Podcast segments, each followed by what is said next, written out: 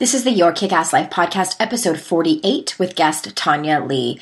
Any links and resources you hear in this podcast can be found by going to yourkickasslife.com forward slash 48.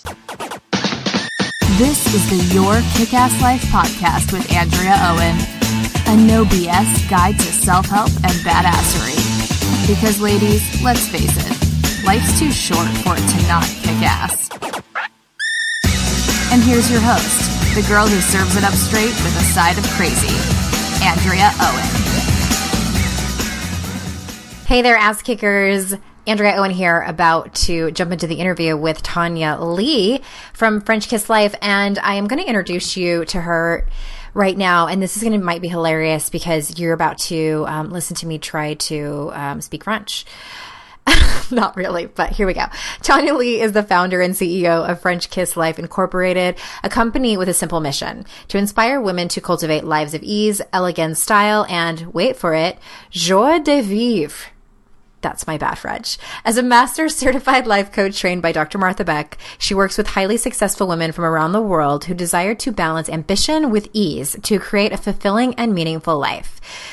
With a chic travel society, dynamic programs, a continuously growing international following, and her popular blog, she is changing the way women think about what it truly means and requires to live a luxurious life. She has worked with Oprah and the IKEA Life Improvement Project and spoken to global audiences about entrepreneurship, lifestyle, and other matters of the heart. Although she has an address in Durango, Colorado, you'll often find her sipping on fine wine or tea at a small cafe somewhere in the world, French Kissing Life. Visit tonyaleigh.com to learn more and join the French Kiss lifestyle and join the community of other inspiring ladies. So without further ado, here is Tonya Leigh. Hey there, ass kickers. Welcome to episode 48 of the Your Kick Ass Life podcast. We are so excited to be mm. talking to Mademoiselle Tonya Leigh of French Kiss Life. And hello, Tonya. Hi, Andrea and everyone. It's so great to be here. Yeah, we're so excited to have you because I was telling Tonya before we started recording that we've been both kind of watching each other from afar for years. And it's so funny how small this world is, but how far apart we actually are. So to actually get on the phone and be able to jam together, it's it's so fun. So welcome, welcome. Thank you so much. I'm excited to jam with you. And do we call your community the ass? They're, the, they're my ass kickers. Yes, I love it. I love it. I French kiss life and you kick ass. How I know, right? Sounds definitely like some kind of rock and roll song, but I love it. Which kind of brings me to my very first question: Is um, I love the name of your company is French Kiss Life. And so, and I'm sure you get this question a lot as I get the question, what does your kick ass life actually mean? But I would love for you to tell us in your own words what French kissing life to you means and what is your mission for women? Mm, such a great question. And I like to explain it by the experience that actually uh, was the birth of French Kiss Life. You know, I went to Paris about 10 years ago, and like many women, I was so overwhelmed. I was overweight. I was struggling with my body. I was just struggling with life. I was quite a miserable chick at the time. And I remember I was in the Luxembourg Garden and I was just walking around and I just started noticing how people seemed to be moving through their day. I mean, there were people lounging, reading books, there were lovers kissing, there were moms playing with their kids, and out of my mouth flew the words, Oh my God, these people are French kissing life. Mm-hmm. And it was like the light bulb went off, and I'm like, you know what? This is what I want for myself. I want to really be able to enjoy my everyday. I want to be able to go after what I want with ease, not the pushing and striving and chasing, which is the way I had been approaching my life. And so I came home on a mission uh, to really seek quality, to make every day as beautiful as possible, and at the same time, go to, for, to, towards my dreams. You know, I have the saying, um, I want the journey to the dream to be as beautiful as the dream itself. And so my mission for women is to really inspire them to live with more ease, more passion, and more joie de vivre in their everyday life. Oh, I love that. It's just it's um and that's really coincides so much with what your kick-ass life is and you know i get that question all the time too and it's really not about and i'm going to ask you about this too and it's really not about for me, it's like not about kissing ass every single or kicking ass, I should say, not kissing ass. that would be a combination of our of our brands. It's not about kicking ass like every single moment of every day. And and I assume that's kind of what you're saying. Like life is still life still happens, but it's you know not getting sucked all the way down into it and not because it sounds like where you were and I'm making this up, but it sounds like you were kind of maybe feeling a little bit victimy, like, oh my God, my life sucks. Poor me. such a victim, yeah. such a victim. And it's amazing when you change your perspective, how your life changes. And I remember I was waking up every day with a war going on in my head. And now it's like life is a playground. And it's only because I shifted my perspective, nothing else changed. Mm-hmm. And so it's like when you can really do that shift, you begin to see opportunities that you were unable to see before. You begin to see challenges as ways to grow mm-hmm. and become more of who you want to be and not use it as an excuse that life is happening to me. But wow, life is happening for me. What am I going to do with this? How am I going to make this fun? How am I going to turn this challenge into a victory? So it becomes like this really fun game. Yeah. It, well, it comes down to choice. And it's what's, what's interesting is that when you said that, it made me think of just a couple of hours ago. I was irritated about something and I left, I left my best friend Amy a message about it and all, all grumbly about something. And she, she responds and she's like, well, I mean, another perspective could be that, and, and I was kind of like, all a little bit irritated that she said it. And I was like, well, she's actually right. Mm-hmm. so, a lot of it also is who you surround yourself with, because if you're surrounding yourself with people who are colluding and encouraging your, um, the perspective that you're stuck in, you're probably going to stay there a lot longer. Absolutely. Yeah. Absolutely. And it's it's amazing for me as I've changed my perspective and really, you know, we use the term like vibration, but as my energy has started vibrating differently, all those complainers and the victims that I used to hang out with, they just started falling mm-hmm. by the wayside. Mm-hmm. I was like, mm-hmm. "Oh, they're gone." Yeah. And I it's not like I made a decision one day. I'm getting rid of everyone. It's just like it happened. It does tend to happen organically because those people aren't ready for where you're at and it's uncomfortable for them and nobody wants to usually stay where they're uncomfortable. So yeah it just tends to organically stay away. I have experienced that as well yeah, and you know it's funny because happiness can irritate the hell out of people. Yep, people that don't want it, they yes, say that they, they do, but true. yeah, yeah, exactly. Well, it's easy for for you and I to say all that, and you know, oh my god, yeah, just change your perspective, it's so great. And which brings me to the other thing I wanted to ask you about because I spent a fair amount of time on your blog, and um, one of my favorite posts that you had written was the title of it is "My Life Is Perfect: The Real Truth," and you talk about. I love the in that you talk about the real everydayness of your life. And I love the part where you asked, um, you know, if people probably ask you if your life is perfect because you're beautiful, you know, you have, you're an entrepreneur, you work from home, and you said yes and no. And I, I'm going to quote you. You say, the way to create a quote unquote perfect life is to see how perfect your life is right now. So can you talk about this and how you practice seeing how perfect your life is right now? Yeah, well, you know, your mind is such a powerful tool. And, you know, before my epiphany um, in Luxembourg Gardens, I was so accustomed to looking at what was wrong in my life. And it still happens. I'm not perfect at this. It's such a journey. And there's still days I wake up and I'm like, oh God, this mm-hmm, is mm-hmm. the most imperfect day ever. But it's really interesting when you learn to train your mind to look for how your life is so beautiful and so abundant and so incredible how you begin to actually see the perfection of your life. You know, I have a 17, almost 17 year old daughter. You know, we have drama in our house. I mm-hmm. have kids overeating all the time. My house gets messy. Like, I'm still living uh, uh, what many people would consider to be an imperfect life, but because my perception around it has changed, it's interesting. I am able to actually create more space in my life for what I call the non essentials. And the non essentials are taking the time to light a candle. It takes all of like two seconds. Mm-hmm. Or taking the time to, I drink champagne on a Wednesday. Mm-hmm. Like I just do because I, you know, I love to celebrate midweek. Um, but my life is still crazy. It's still crazy. It still has all the stuff that everyone has. But a lot of people look at my life and they're like, oh my God, it's so perfect. You travel to Paris. And I'm like, listen, it's not, that is an illusion because I still live in the daily mess of what every woman lives with. But I just tend to see the mess as like really beautiful. It's just mm-hmm. part of life. Oh, I I want to marry that. What you just said, I love it so much. it's true, and it's so funny. You know, I I had um, a similar moment that you did. I wasn't in Paris though. I was I was in a heap on the floor of my empty apartment where I had my kind of moment of awakening many yeah. years ago. But I just um, yeah, and it's interesting because when I started my healing, uh, my my circumstances didn't immediately change. It wasn't like I got handed a million dollars or like a hot boyfriend and then I was like, okay, now I can change my perspective. It was for me, it was, and it sounds like this is similar to what happened to you. It was like, okay, this situation sucks that I'm in, but I can choose to change my life and focus on what is good or stay in that this sucks. And uh, for anyone that's listening, like, I just sort of feel like everybody sort of has their limit to suffering. Like wherever you draw the line in the sand is wherever you draw the line in the sand. And I, I believe that some people can take a lot of shit before before they draw yeah. that line. But you don't have to wait until you hit like a complete rock bottom. Like it whatever it is for you. But I I think anyone has the power to change their perspective and to look for beauty in the world. Like I don't know about you, but like I just posted this on Instagram yesterday.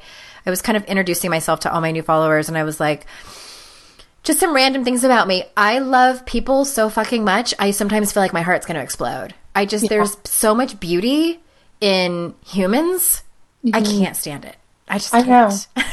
I know. And I mean, I'm about to cry as you're talking about that because, you know, we turn on the media and if we get on Facebook, it seems like sometimes like we like to highlight the sh- dark shadows of people. But, you know, one of my things is I think Rumi is the one that said, what you seek is seeking you.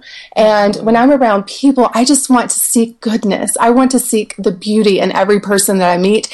And what's interesting is that as you begin fo- focusing upon that, how you draw it out of people. Mm-hmm. I mean, it's the same reason why when you're with someone and you have instant chemistry and you fall in love, you're only looking for incredible things in that person. But over time, have you ever noticed how you start to see their flaws and you start to pick on it? It could be the demise of a great relationship. And so it's like really training yourself to look for what you want to see because it's there. Mm-hmm. It's always there. It's always available to you. Yeah. I, I love that. And I think that too, touching on um, the topic we were talking about are you know finding the ways to create a perfect life and i've mentioned this before on my podcast i think but i think it's worth mentioning it again and like especially if there are moms out there, you know, and, and not that our life is harder, but it's definitely an, a unique kind of situation where it's easy to fall into the, oh my gosh, this is hard. I have so many things to do. I mean, the paperwork alone that comes home from elementary school to me is like, I need an assistant just to deal with that. right? correspondence and, and the, the fundraisers slips. and, oh yeah. Yeah. But I think that for me, I, what I focus on, and I, I see this a lot in, in self help and, you know, the whole being present and seizing the moment and enjoying every single moment while our kids are young and things like that. That stresses me the hell out. Like that mm-hmm. makes me panicked. And what I do to shift that, and this is what me, makes me feel like my life is so amazing, is I look for moments and they are so small and quick, but they are profound and impactful. So, for instance, like sitting at the dinner table, and I make sure that the four of us eat together myself, my husband, and my two kids that are seven and five, by the way, if, you if you're listening and didn't know. But, you know, I, I, I watch them and I watch them talking to each other, and I watch um, I mean, even so, my my kids every once in a while still take a bath together, and I was in the other room listening to them play and stuff, and then Sydney, my daughter, says, "Colton, I have an itch on my um in the middle of my back. Can you itch it for me?" And I'm listening to them, and and then it's like quiet for a second, and she goes, "Thank you," and it's just like that interaction to me was so beautiful to watch my children that are siblings. Like I didn't have siblings like that. So like heart explosion, like just yeah. total. It's just the smallest of moments that can seem insignificant, but these to me are the most significant. Oh, they do. And it's so true. You know, I remember um, when my daughter was probably two. This was when I was like a hot mess. Mm-hmm. And I was always like too busy, too busy. And I remember like pulling a book off the shelf because she wanted me to read to her every night. And I would try to find the shortest book that I could get through the quickest. Yeah. And I cannot tell you, like, just talking about how it just makes my heart so sad to think about I was too busy to read to her in such a way that would create memories for both of us. And, you know, that's another part of French kissing life. It's like really, as you just so eloquently said, it's really slowing down to appreciate those just everyday, ordinary moments. Mm-hmm. But when you look at them a certain way, well, you realize is they're extraordinary. Right. Those are the kinds of memories that your 90 year old self is going to be like, whoa, mm-hmm. I want more of those. yeah. Well, and I think about my own parents and, you know, I did not care that my mom, that my parents didn't throw extravagant birthday parties for me. Or I remember that my mom cannot hear music without dancing. Still to mm-hmm. this day, and she's in her 70s, you know, but I remember her dancing all the time in her kitchen while she was cooking, while she was doing anything. And I remember my parents kissing, like when they didn't think that I was looking. And um, those are the things that I remember about my parents. You know, it's not it's not that she could make like a Pinterest, you know, a wallpaper decor or anything like that. But those are like those little tiny ordinary moments, so profound. Yeah, absolutely. So one of one of the other things that that um, that you had written about and that um, I know that some of my audience struggles with is over apologizing. And so you had written a post when um, I feel like you really hit the nail on the head when you talk about what women are really saying when they're apologizing for things that they don't really need to be apologizing for. And you said um, they're saying things like, I'm not good enough. Uh, don't ruffle any feathers. Keep the peace. Don't take up too much space. Be quiet and say little. Please everyone but yourself. So I'm I'm curious a co- about a couple of things. Is is what prompted you to write the article and um, and just what your what your general thoughts are around that.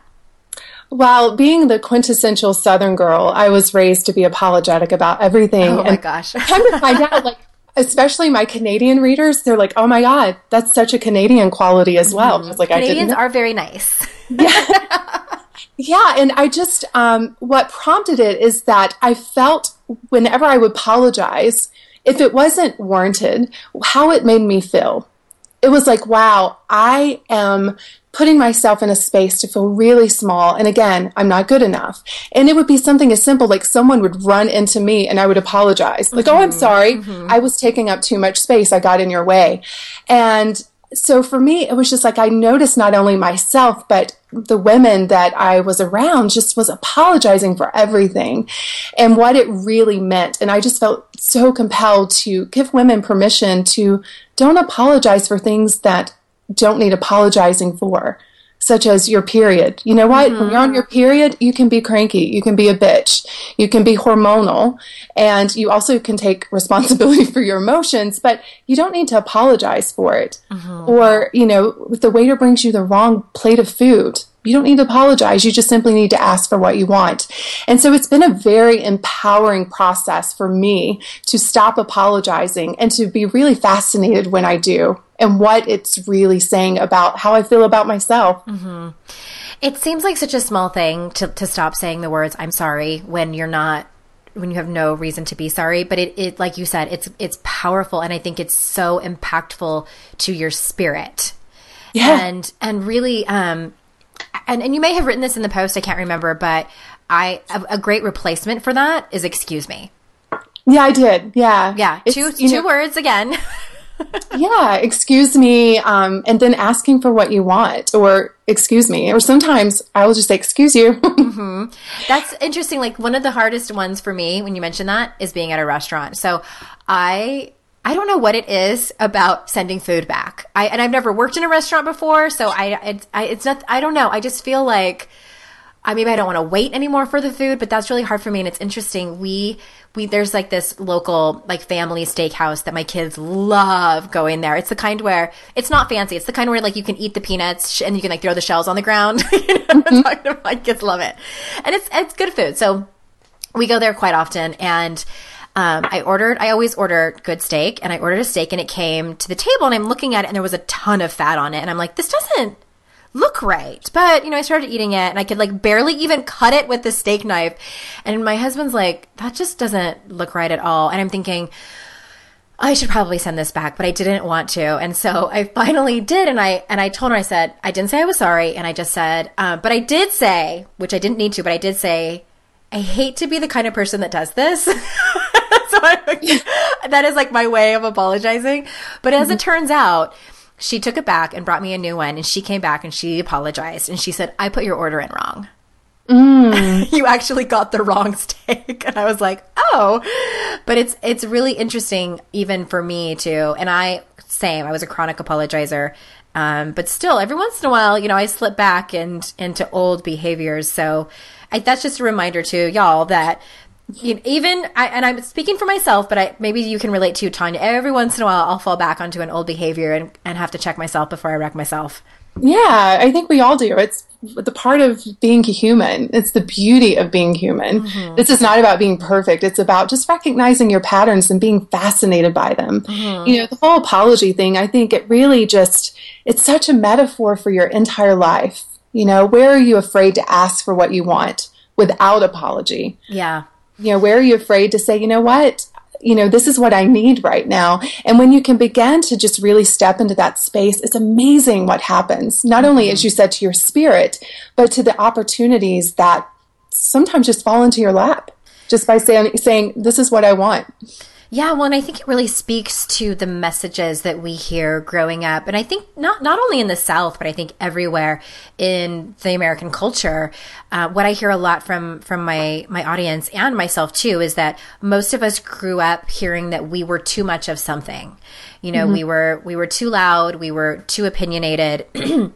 too aggressive, too shy, too something. And so, in order for us to kind of fall into this category of of being not too much of something, then we stay small. And I think part of staying small is apologizing and staying quiet and, you know, like you were saying, like not ruffling any feathers or rocking the boat. Well, I actually have a really great story, if you don't mind me sharing oh, it, because it's around this topic. So I was at a networking event probably a couple years ago, and we were all standing around talking, and this woman in the group, there was probably like five or six of us talking, she just looked at me and she was like, You're just way too feminine. Wow. And because I am. But when she said it, I could feel my whole body just contract. I literally mm-hmm. wanted to run to the bathroom and take off my high heels and my lipstick and really make myself small. And, but I didn't. I was just like, oh, I didn't even know what the perfect comeback was for that. I was sort of like dumbfounded. I, and so, the first thing that came to me is according to whom? I couldn't even come up with that. I was just like, what? No one had ever said that to me. Hmm. And I was speaking with a male friend of mine later that evening who happens to be a coach. And I was just sharing with him what this woman had said. And he was like, Tonya, he's like, I'm going to challenge you to dial it up 100% over the weekend. And I was like, really? He was like, yeah, it's who you are. Do not dial it down, dial it up. Mm-hmm. And so I did. It was sort of an experiment. And by the end of that event, the woman came up to me and apologized. And she said, You know what? I was really rude to you. And she said, What it really was is you have something that I wanted. And she ended up becoming a client. And Funny. I think about had I dialed it down, her and I would not have been able to have this connection. And I so just appreciated her honesty and her courage to come up to me and apologize. And it ended up in a very beautiful conversation. So whatever you think you're too much of, I'm going to, I'm going to challenge you to dial it up 100%. Mm. that is a big challenge. right?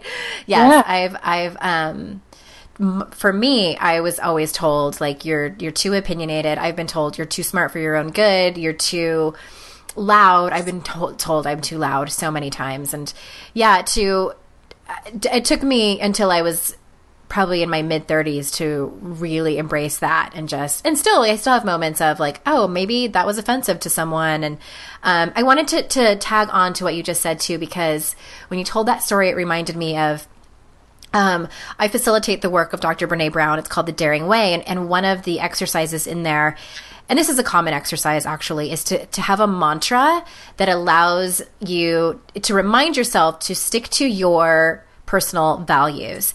And Brene says that hers is don't shrink, don't puff up, stand your sacred ground. So in any kind of situation like the one that you were in, where, I mean, because that could send you into a, a shame spiral depending on you know, like what messages you heard as a kid or whatever circumstances you're in, like that could have run pretty deep. And so, if anyone's listening and you um, are in that situation where someone says something to you that, you know, strikes a flame inside of you before yeah. you respond or before you act, have a little mantra that you say to yourself. And, and I love Brene's. Mine's a little bit different. Um, but it just it takes courage i think to stand your sacred ground. Because i'm sure for you if you would have shrunk and dialed it down you were not holding on to your values. Or if you would have lashed back and said something rude rude back that's not who you are either. So i think it's important to like in those moments of um being afraid really you know because I, I make up that that's maybe what you were feeling you know when you um, had her say that to you of, is to have Yeah. a little mantra Well, it was fear and humiliation because she mm-hmm. said it in front of a group of people. So, yes, there was a lot of shame. And I, you know, my thing with shame is you will continue to be triggered until you heal it and mm-hmm. accept it. And so every time I feel shame, it's like, wow, I still have a lot of healing to do around this. Yeah. and then you'll notice it's healed because someone will say something that used to trigger you and it no longer has any power over you. Mm-hmm. So now if someone calls me too feminine, I just sort of laugh because it's true. I am. you say thank you Thank you. Awesome. I'm getting it right. Yeah. Well, Yeah. the thing too with shame is that, and I could talk about shame all day long, which, you know, I know a lot of people don't like to talk about shame, but, but I think too, um, I lost my train of thought here for a second, darn it. But I got too excited about talking about shame. But I think, oh, it was about the healing part. And, uh, one part of shame resilience that is really important is telling your story. So if you weren't healed or even on the road to healing um, from that, you would have never told that story to really anyone, let alone on a public forum like this. Yeah. I have so many shame stories. so, So, many. do I, sister. mean- so do I. Growing up in trailer parks, gaining 75 pounds, having an eating disorder. And it's really interesting. I think the more you give yourself permission to talk about them and to really own them and accept them in a safe space, you do create the the sacred space to heal them. I think mm-hmm. shame's like the boogeyman in the closet. We try to lock it away and turn the lights off and ignore it. And you know, it's like just turn the lights on and have a posse of people beside you to support you as you do, and it really will dissolve. It really will. Yeah, yeah, it is. It's powerful stuff. Really, really powerful stuff. Okay, th- I'll have to have you back on, and we'll have it. We'll have a whole talk just about shame. well, um, you another post that you wrote that I loved is you came up with, and you guys, for anyone listening, I keep mentioning Tonya's blog posts that are amazing. So, if you um, and all of the show notes from this episode are at yourkickasslife.com forward slash four eight, and that will take you to these individual blog posts that I'm mentioning, and uh, as well as to Tonya's site. But you've come up with 23 ways to be miserable. So can you name us a few of your, you know, and I'm using air quotes over here. Can you name us a few of your favorites? Oh my God, they're all so good. You're like, not to toot my own horn or anything. but I'm such a good writer. I know they're also. I'm so awesome. I wrote so many good ones. Um, so the first one would have to be the best, which is decide that you can only be happy when other people behave differently. oh my God. That was me. that was me for like 29 years. Yes, you change your behavior, and then I'll be happy. It is the perfect and they'll be happier too. They just don't know it yet. yeah, but you all need to be miserable until someone changes. Oh man. that would definitely be my favorite, and that one has caused me the most misery of all of them, probably. Let's see, what is the other one? Probably the second one, which is only do things when you think you're ready. Unicorns are oh, flying yeah. around, and angels are appearing. Is the perfect way to create misery for yourself because if that's how you go through life, you will never be ready. You know, I think the more you do, the more you experiment, the more you play in life, the more confidence you gain, the more opportunities that come your way, and things really do begin to fall into place. You cannot wait until you feel ready, or you'll never do anything. Absolutely. Okay, give us one more. One more. Um, and this goes back to the first post that we were talking about. Uh, only focus on what you think is wrong in your life. like, focus, go there 24 7 Yeah. and fix it. Like, really f- focus on fixing all of your problems all at once. And all I, that's. I truly believe that no one has created a better life by beating themselves up or and or focusing on what's all going wrong. Yeah. No one. Yeah. I don't, I can't think of anyone either. we know everyone, by the way. What's your favorite? I'm curious.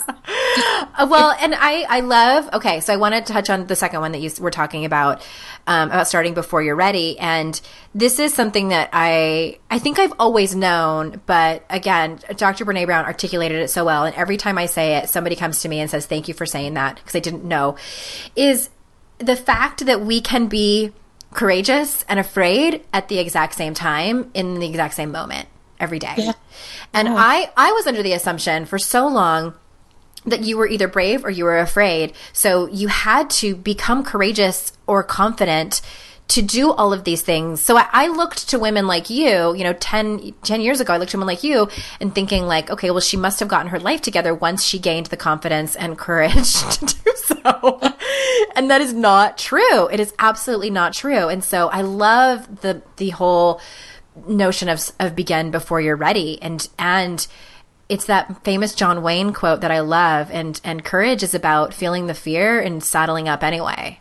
Yeah. I think about Oprah. She said, you know, every person she ever interviewed from you know, murderers to Beyonce, at the end of the interview, they all asked the same question. Was that okay? oh, and it's like we think all of these people have it together or not, but you know, it's not about waiting for confidence. Confidence comes as you allow yourself to screw up, make mistakes.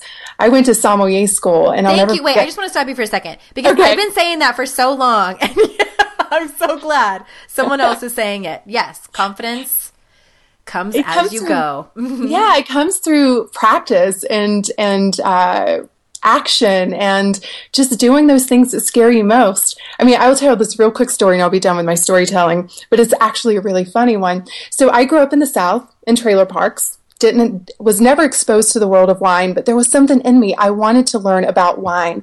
And so I went to sommelier school the very first day of class.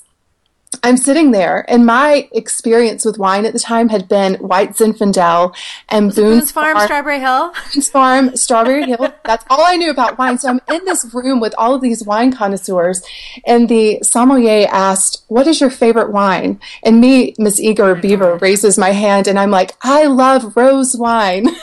oh no! And the whole class just burst into laughter and looked at me like I was insane. Like, what is she doing here? But here's the thing: I ended ended up graduating top of my class. I went on to become a food and wine writer. And, you know, I had to be willing to look really stupid and to make mistakes. Mm-hmm. And I built my confidence. And so allow yourself to make mistakes. That's the only way you're going to learn. Yeah. It's so true. And when you were saying that story, it made me think of, um, you know, people, and I'm sure you get this question a lot, and, and this industry that we're in, in life coaching, and it's exploded over the last few years. And I get asked all the time, you know, like, what's the secret? And if you could name one thing that's helped you so much. And I have to, I have to break it down to three words, and it's patience, perseverance, and hustle. And it's funny because right before this call, I was thinking about perseverance, and it really, like, for me, I I had doubts all over the place, but the big picture of it was like, I just, it was like, there's just no way it's not going to work out. There's just not. I just, it's, mm-hmm. it's going to work out. And I was afraid and I screwed up and I made mistakes. And it was, you know, it was one client at a time, one relationship at a time over, over the months and years. And, but yeah, if I had waited until I knew everything and had all the resources and had all the confidence and courage, I, I still, I still would be working in corporate America. Yeah. Yeah. I love that. So it's patience, perseverance, and hustle. And hustle. It's so true. work. There's no there's no blueprint for making six figures in a weekend like we see online. Wink, wink. there's no formula for anything. We're all so unique and individual, and it's really about you cultivating your own formula. But I love those three pillars because you're so right. If you have patience, if you have belief, and I think that's where the trust comes in, mm-hmm. and you're willing to work and you're willing to make mistakes, it's all going to fall together for you. Yeah. It will. It absolutely will. It will. And I think like two other things that are really important if anybody's like on the edge of their seat and, and interested in, in that and what Tonya and I do for a living, I think another two huge parts of it are working on your own stuff because mm-hmm. being an entrepreneur for me and a lot of people that I talk to will bring up your own shit 100 fold. Yeah. If you want a self help workshop, start your own business. I'll bring it all Best up. Personal development program in the world. Right. The yeah. and and having a support system. And I don't I mean systems yes, but I mean like um, friends and especially colleagues that know what you're going through and can support you and not just give you advice, but just say like wow, I, I saw that that happened and that really sucked and I'm here for you. Just that kind of support. And that goes for life too. But I think in business, it's, it's equally imperative. Yeah. You know, my favorite mantra, well, I have a couple, but one is there is no hurry. Because mm-hmm. I find when I'm in a hurry, it's like there's that desperation, there's that panic. And the other one is actually there's nothing serious going on. Right? Ever. There's ever. not. There's not. I worked as a critical care nurse and I was with people on their deathbed. And even in that moment, there was nothing serious going on. It was a, it was part of life, you know? And so I just remind myself, even when things aren't going the way I think they should, I'm like, wow, there's really nothing serious going on. And yeah. just that mindset shift, I'm able just to take some deep breaths and look at what's before me mm-hmm. and handle it. So yeah, I know one of my one of my mantras too when I'm in those moments of like, oh my gosh, there's still seven things on my to do list, and my kids are home and I have to make dinner. I just always tell myself like, I'll figure it out. Like yeah. Nothing has ever been such a disaster and a crisis where the world is falling apart around me because I still have to make images for my class. You know, like These are good problems to have, right? know, right? No, not a crisis. Yeah. But we make it up. Again, it's that whole you're at choice. Absolutely. Yeah. Okay, so I thank you so much. That went by so fast, and I could talk to you all day long, and I'm sure my listeners would. would I'm, I'm definitely for sure we're going to talk about shame. I'm holding you to that, Tonya. yeah, I would love to because I have a lot of shame stories and examples of how I've been able to to heal the shame. Like you, I love talking about shame because then I it, do power. I think I'm at a place, and I'm not saying, I do want to say real quick too that I, am not saying that I think everyone should go out and tell their shame stories publicly. Like people are, might be listening to this, like clutching the arm of their chair and going like, oh my God, no, please, Andrea, don't tell us to do that. No, but I think for myself, and I, I think I can speak for Tonya here, that I feel honored that I can come to this place or my blog or it be interviewed by other people and share my shame stories because I have gotten to a place where I have practiced shame resilience and I have the tools and have done the work on them. So I'm at a place now where I can talk about them. So just yeah. keep in mind, you guys listening, that this is a process and, and Tonya and I live in this world of personal development. So I, I, think absolutely it's possible. I've seen miracles happen for people, and um, I, I do it uh, two reasons. I do it as a service to other people and I do it for my own selfish therapeutic needs. mm-hmm. Yeah, yeah. It's just, and, and, you you raise such a good point. Um, people need to be aware of who they share their shame stories with. Yes and do it in a very sacred space where you can have healing mm-hmm. and not actually deepen the shame. Absolutely. Yes. And Brene tells us it's it's shame resilience is about sharing the right story with the right person at the right time. Yeah. And those three things are important. Yay. Well, let's do a shame segment. Yay! Shame. we will. All right. Well, that being said, again, you guys, um, yourkickasslife.com forward slash 48. And if you want to tell the listeners now, Tonya, what is the best way for them to go and find out more about you directly? Oh, you can go to my blog, tonyaleigh.com. You can come say hi on Facebook. I'm on Twitter. I'm on Instagram. I love connecting with the community. And also, I started the French Kiss Life Club recently, which is a free club just for women to get together and celebrate life. So you can also ah. check us out there. Yeah. Awesome. Okay. Thank you so much. And you thank guys, you. we are still in open registration for the Kick Ass Courage Project, The Experience, which is 30 days of practicing courage. And if you just go to 30dayexperience.com to register, uh, we start on April 1st. And so with that, I bid you farewell and I will see you next time. Bye bye.